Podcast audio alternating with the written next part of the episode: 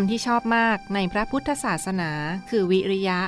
วิริยะนี่ออกมาในรูปภาษาพูดธรรมดา ก็หมายถึงความอุตสาหะ เพราะเขาใช้คำว่า วิริยะอุตสาหะ คนนั้นมีความวิริยะมาก หมายความว่ามีความอุตสาหะมาก มีความขยัน มีความอดทน แต่วิริยะกลายมาเป็นคนที่มีวีระ เป็นคนที่กล้า อย่างเช่นคำว่า วีระบุรุษ วีรชน คนที่กล้าก็วิริยะนี้ ความอุตสาหะหรือความกล้าก็เป็นคำที่สำคัญ ต้องกล้าที่เผชิญตัวเอง กล้าที่จะลบล้างความขี้เกียจเกียจคร้านในตัว ให้หันมาพยายามอุตสาหะ ก็ได้เป็นวิริยะอุตสาหะ วิริยะในทางที่กล้าที่จะค้านตัวเองในความคิดพิเรน ก็เป็นคนที่มีเหตุผล เป็นคนที่ละอคติต่างๆ ก็หมายความว่าเป็นคนที่คิดดีที่ฉลาด วิริยะในทางที่ไม่ยอมแพ้แม้แต่ความเจ็บปวด ความกลัวจะมาคุกคาม ก็ทำสิ่งที่ถูกต้อง ก็เป็นคนกล้า ถึงชอบคำว่า วิริยะ พระราชดำรัสของพระบาทสมเด็จพระบรมชนากาธิเบศรมหาภูมิพล อดุลยเดชมหาราช บรมนาถบพิตรในโอกาสที่พระครูวิบูลสารธรรม เจ้าอาวาสวัดคลอง 18 และคณะ เข้าเฝ้าทูลละอองธุลีพระบาท ณพระตำหนักจิตรลดาระโหฐาน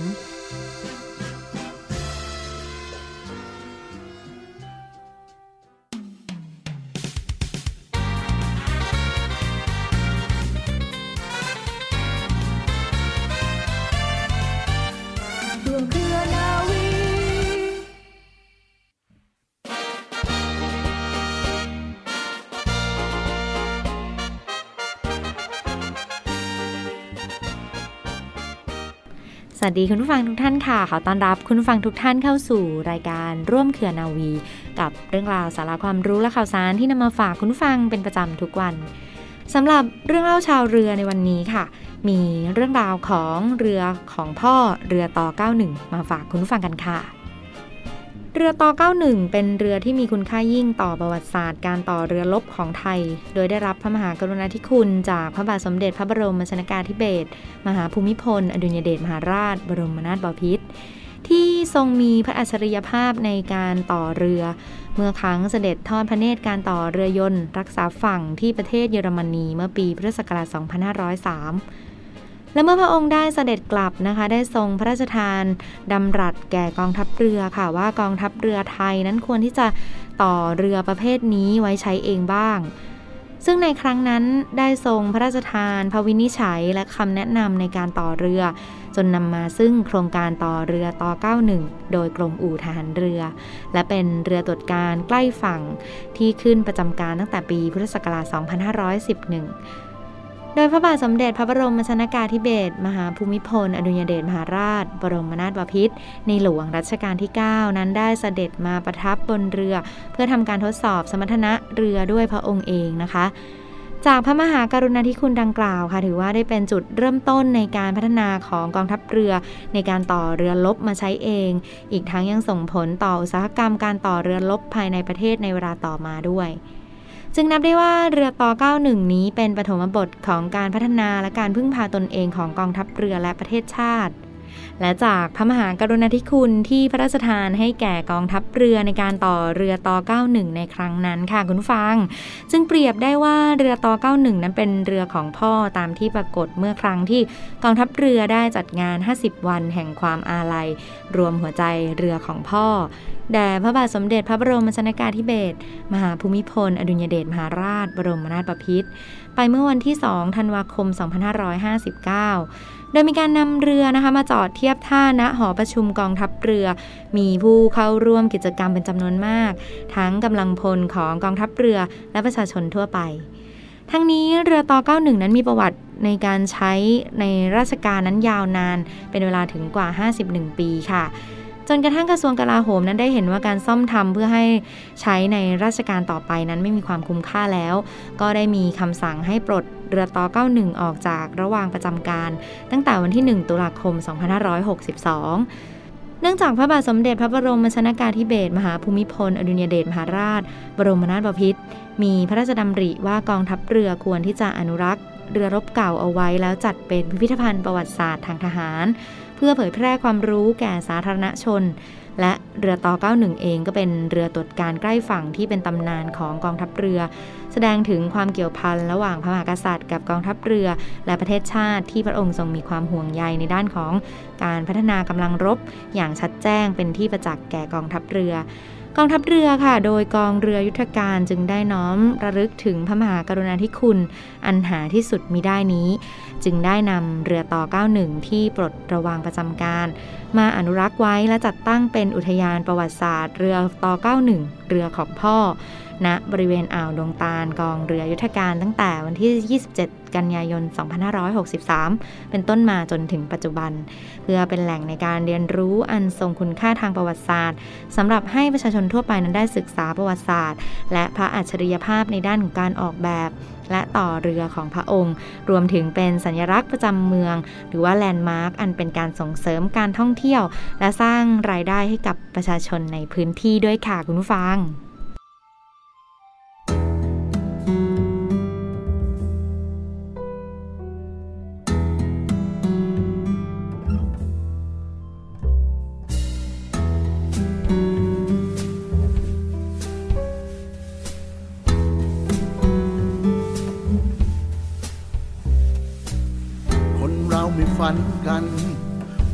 ความกดดันที่มันควรจดจ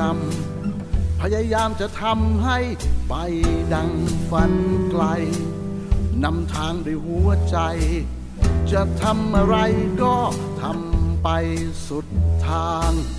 มุ่งมันจะเดินทาง ด้วยรักไม่เลือนลางนำสู่ความฝันยึดมั่นและดำรง ด้วยรักและทันนงในสิ่งที่ฝัน ก้าวออกไป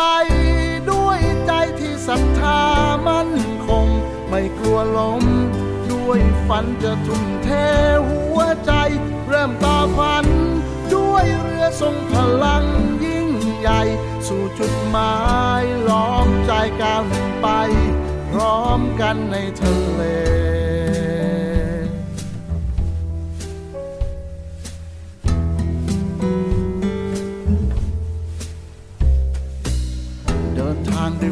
ใจ ด้วยแรงศรัทธาที่มีในจิตใจ ไม่ต้องกลัวสิ่งใดที่มาคอยขวางทาง ฝ่าฟันด้วยหัวใจ จะเผชิญสิ่งใดก็ไปจนสุดทาง เชื่อมั่นในตัวเอง ให้เขาต้องยำเกรงยืดอกเอาไว้ พื่อให้ไทยเป็นไทย ไม่ให้ใครทำลาย เราปกป้องไว้ ก้าวออกไปด้วยใจที่ศรัทธามั่นคง ไม่กลัวล้ม ด้วยฝันจะทุ่มเทหัวใจ เริ่มต่อฝัน ด้วยเรือทรงพลังยิ่งใหญ่ สู่จุดหมายล้อมใจก้าวไป พร้อมกันในทะเล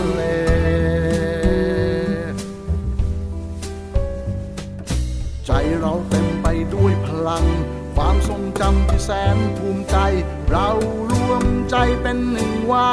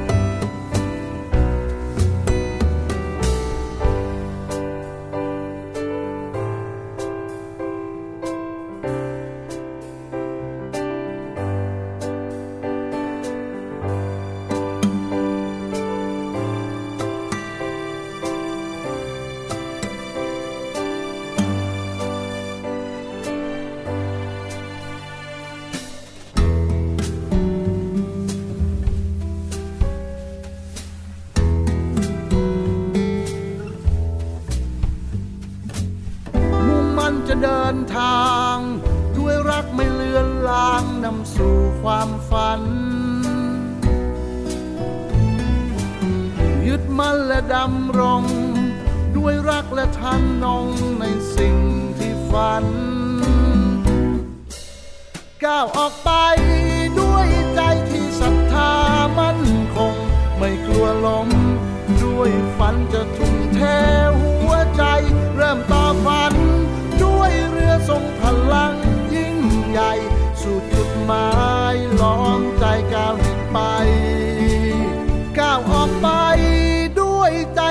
ศรัทธามั่นคง ไม่กลัวล้ม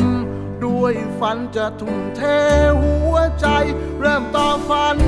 ด้วยเรือทรงพลังยิ่งใหญ่ สู่จุดหมาย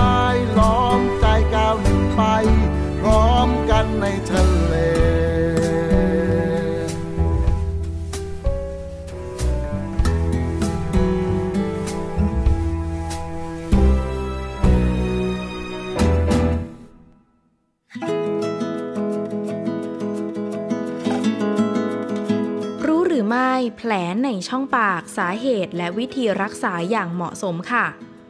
แผลในปากนะคะ หรือที่เรียกกันว่าแผลร้อนใน เป็นแผลขนาดเล็กที่เกิดขึ้นบริเวณเนื้อเยื่ออ่อนในช่องปาก เหงือกด้านในของริมฝีปาก แก้มหรือลิ้นนั่นเองค่ะ ซึ่งมักทำให้เกิดความเจ็บปวด และความยากลำบากในการรับประทานอาหาร แม้ส่วนใหญ่นะคะ แผลในช่องปากจะหายไปเองได้ โดยไม่ต้องรักษา แต่การรู้สาเหตุของการเกิดแผลในช่องปากก็อาจจะช่วยให้คุณหลีกเลี่ยงปัจจัยเสี่ยงต่างๆ ได้ และหากทราบถึงวิธีรับมือได้อย่างถูกต้อง ก็จะช่วยบรรเทาอาการเจ็บปวดที่เกิดขึ้นได้เช่นเดียวกันค่ะ ก่อนอื่นค่ะเรามาทราบถึงสาเหตุของการเกิดแผลในปากค่ะ แผลในปากนะคะเป็นอาการที่สามารถเกิดขึ้นได้กับทุกคน โดยมักพบได้บ่อยในวัยรุ่นค่ะ และมักพบได้ในผู้หญิงมากกว่าผู้ชาย แม้ว่าสาเหตุของการเกิดแผลในปาก หรือว่าร้อนในจะยังไม่เป็นที่ทราบแน่ชัด แต่ก็มีปัจจัยหลายอย่างที่อาจจะกระตุ้นให้เกิดแผลในปากได้ค่ะ เช่น การบาดเจ็บที่ปาก ซึ่งอาจเกิดจากการแปลงฟันแรงเกินไป หรือว่าการกัดปากโดยที่ไม่ตั้งใจค่ะ การขาดวิตามินหรือแร่ธาตุบางชนิด เช่น วิตามิน B12 การรับประทานอาหารบางชนิด เช่น ไข่ ถั่ว ชีส เป็นต้น การติดเชื้อไวรัสหรือเชื้อรา โรคหรืออาการเจ็บป่วยต่างๆ การเปลี่ยนแปลงของฮอร์โมนในช่วงที่มีประจำเดือนหรือปัจจัยอื่นๆ ค่ะ ควรทำอย่างไรเมื่อเกิดแผลในช่องปาก โดยทั่วไปแล้วนะคะ แผลในช่องปากจะสามารถหายเองได้ภายใน 1-2 สัปดาห์ โดยไม่ต้องรักษา แต่อย่างไรก็ตามอาจบรรเทาอาการของแผลในปากได้โดยปฏิบัติตามคำแนะนำดังนี้ค่ะ 1. ล้างปากโดยใช้น้ำเกลือและเบกกิ้งโซดา 2. ประคบน้ำแข็งบริเวณที่เป็นแผลในช่องปาก 3. ใช้ยาชาชนิดที่หาซื้อได้ด้วยตนเอง ภายใต้คำแนะนำของเภสัชกร 4. ระมัดระวังเรื่องการรับประทานอาหารมากเป็นพิเศษ โดยควรรับประทานอาหารอ่อนและอาหารที่มีโภชนาการครบถ้วน ไม่ควรรับประทานอาหารที่มีรสจัดหรือรสเค็ม รวมถึงหลีกเลี่ยงอาหารจำพวกขนมกรุบกรอบ อาหารและเครื่องดื่มที่มีกรดมาก และไม่เคี้ยวหมากฝรั่งค่ะ 5. รับประทานอาหารเสริมที่มีกรดโฟลิก วิตามิน B6 วิตามิน B12 เป็นต้น 6. ใช้หลอดเมื่อต้องดื่มน้ำเย็น 7. นำถุงชาที่ชุ่มน้ำแปะตรงบริเวณที่เป็นแผล 8. ใช้แปรงสีฟัน ที่มีขนอ่อนนุ่ม และใช้ยาสีฟันที่ไม่มีฟอง โดยต้องไม่ใช้ยาสีฟันที่มีส่วนผสมของโซเดียมลอริลซัลเฟต 9. ใช้สมุนไพรบำบัดและวิธีการรักษาทางธรรมชาติ เช่นใช้ชาดอกคาโมไมล์เป็นต้นค่ะ โดยต้องศึกษาวิธีการปริมาณและความปลอดภัยให้ดีก่อนเสมอค่ะ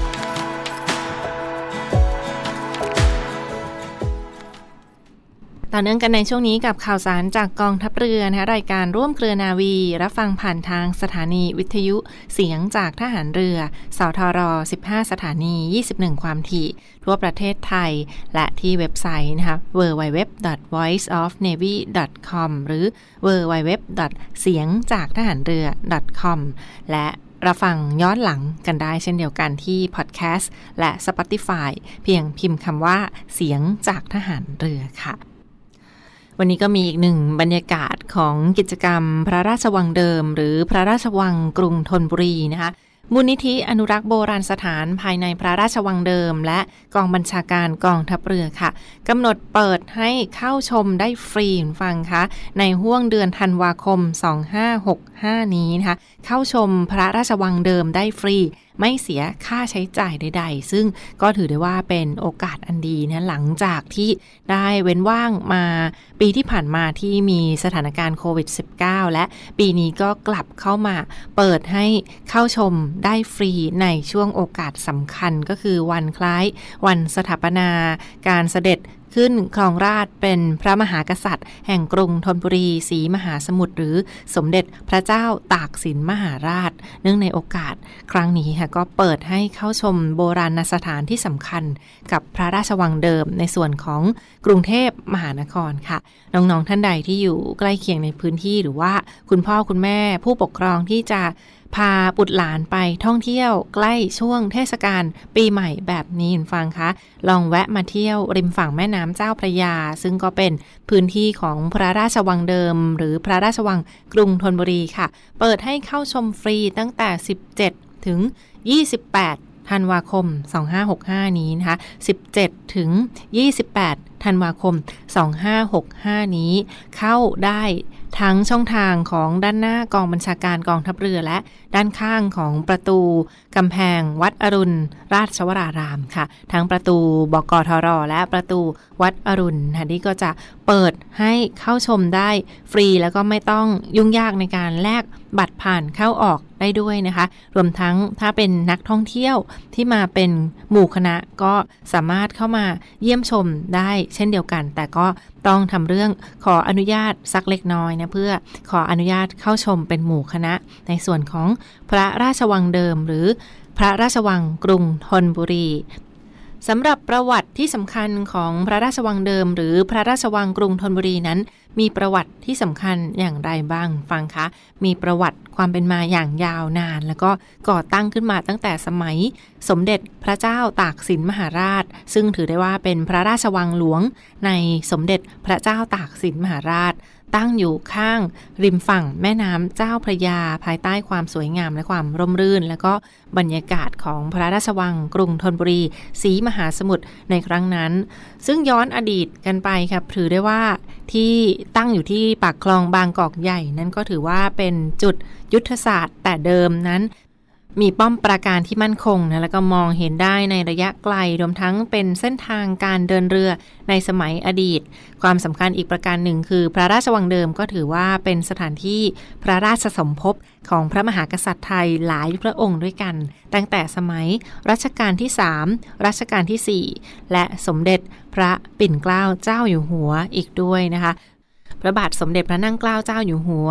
พระบาทสมเด็จพระจอมเกล้าเจ้าอยู่หัว และพระบาทสมเด็จพระปิ่นเกล้าเจ้าอยู่หัวค่ะ ภายในโบราณสถานแห่งนี้ก็ถือได้ว่ามีสถานที่ที่สำคัญมากมายเลยทีเดียวค่ะ ไม่ว่าจะเป็นท้องพระโรง พระราชวังเดิม พระที่นั่งขวาง พระตำหนักเก่งคู่ พระตำหนักเก๋งพระปิ่นเกล้าเจ้าอยู่หัว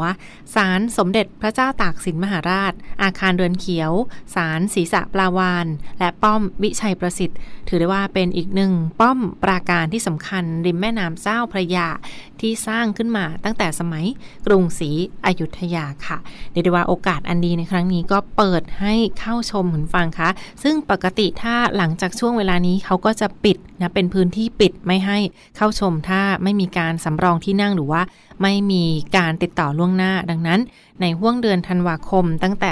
17 ถึง 28 ธันวาคมนี้ก็เปิดให้เข้าชมได้ฟรี ไม่เสียค่าใช้จ่ายใดๆด้วยนะคะรวมทั้งไม่ต้องทำเรื่องขออนุญาตล่วงหน้าด้วย อย่างไรก็ตามค่ะ ก็ถือได้ว่าเป็นอีกหนึ่งสถานที่สำคัญ ซึ่งถ้าพื้นที่กรุงเทพมหานครนะคะ เดินทางได้สะดวกเช่นเดียวกัน ไม่ว่าจะเป็นรถโดยสารประจำทางรถสาย 57 นะคะ รถเมย์สาย 57 แล้วก็รถส่วนบุคคลก็สามารถนำเข้ามาได้เฉพาะวันเสาร์วันอาทิตย์ หรือว่าวันหยุดนักขัดตะเลิกค่ะ ก็สามารถจอดได้เช่นเดียวกัน หรือว่าท่านใดที่มาสการะพระปรางที่วัดอรุณราชวรารามเรียบร้อยแล้ว ก็ลองแวะเข้ามาเยี่ยมชมที่พระราชวังเดิม หรือพระราชวังกรุงธนบุรี ในสมัยสมเด็จพระเจ้าตากสินมหาราชได้เช่นเดียวกันค่ะ สอบถามรายละเอียดเพิ่มเติมได้คุณฟังค่ะที่มูลนิธิอนุรักษ์โบราณสถานในพระราชวังเดิม หมายเลขโทรศัพท์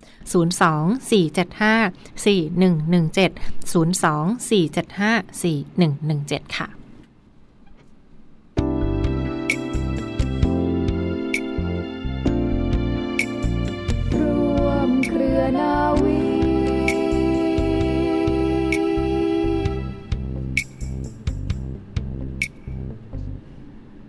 ปิดท้ายกันที่อีกหนึ่งเรื่องราวในส่วนของใกล้เทศกาลวันหยุดยาวหรือช่วงปีใหม่กันแล้วนะคะหรือว่าบางท่านที่หยุดยาวกันแล้ว ตั้งแต่สัปดาห์นี้ก็เดินทางด้วยความปลอดภัยนะอีกหนึ่งความห่วงใยจากกองทัพเรือในเทศกาลปีใหม่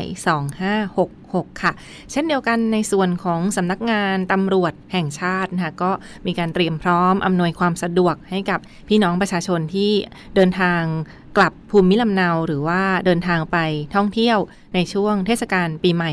2566 ในครั้งนี้นะคะ ซึ่งในส่วนของวันหยุดยาวต่อเนื่องในปี 2565 และ 2566 นี้ค่ะสำนักงงานตำรวจแห่งชาติ และเครือข่ายองค์กรต่างๆ เขาก็ออกมาดูแลบูรณาการการจราจรในช่วงวันหยุดยาวที่กำลังจะมาถึงในครั้งนี้ โดยเฉพาะผู้ว่าราชการจังหวัดแต่ละศูนย์ เขาก็มีการจัดตั้งเป็นศูนย์ ดูแลจราจรในแต่ละพื้นที่นะคะ ซึ่งก็มีการประชาสัมพันธ์รณรงค์ให้เข้าใจทั้งเส้นทางหลักหรือว่าเส้นทางรองต่างๆ เส้นทางเลี่ยงเมืองเพื่อหลีกเลี่ยงรถติดในช่วงเทศกาลวันหยุดยาวนะคะ ซึ่งในส่วนของวันหยุดต่างๆ เหล่านี้รวมทั้งสถิติของการเกิดอุบัติเหตุต่างๆ ก็เป็นเรื่องที่ไม่อยากให้จะเกิดขึ้นหรือว่าเฝ้าระวังนะดังนั้นเดินทางไปไหนขับรถด้วยความระมัดระวังคาดเข็มขัด นิรภัยตลอดการเดินทาง ไม่เล่นโทรศัพท์มือถือ ขณะขับรถและงดการ ทำผิดวินัยตามจราจรกันด้วยนะเพื่อลดอุบัติเหตุต่างๆ ในช่วงที่การจราจรหนาแน่นในครั้งนี้นะคะ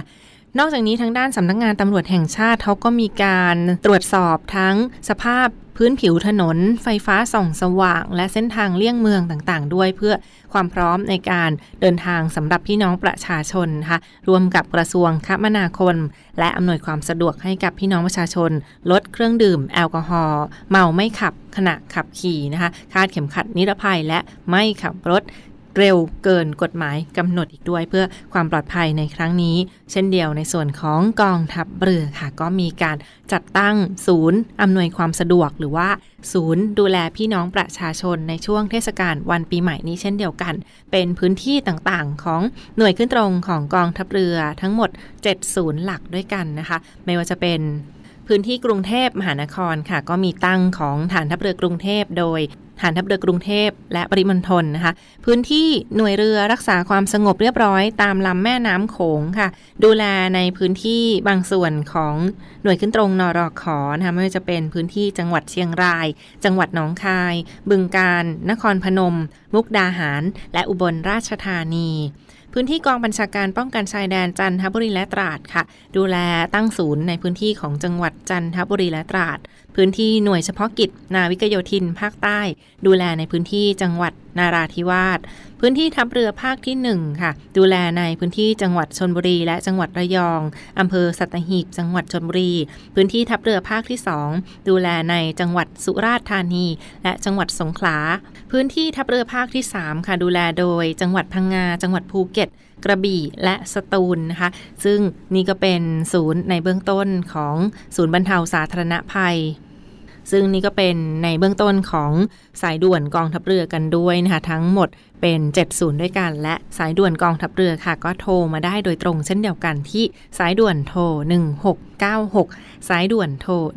1696 ได้ตลอด 24 ชั่วโมงค่ะและทั้งหมดคือเรื่องราวข่าวสารที่มาฝากทุกท่านกันในช่วงนี้นะติดตามรับฟังย้อนหลังกันได้เช่นเดียวกันที่ช่องทางของ Facebook Fanpage หรือช่องทางของแอปพลิเคชัน เสียงจากฐานเรือพอดแคสต์และ Spotify วันนี้เวลาหมดหมดเวลาลงแล้ว ลาทุกท่านกันไปก่อน สวัสดีค่ะ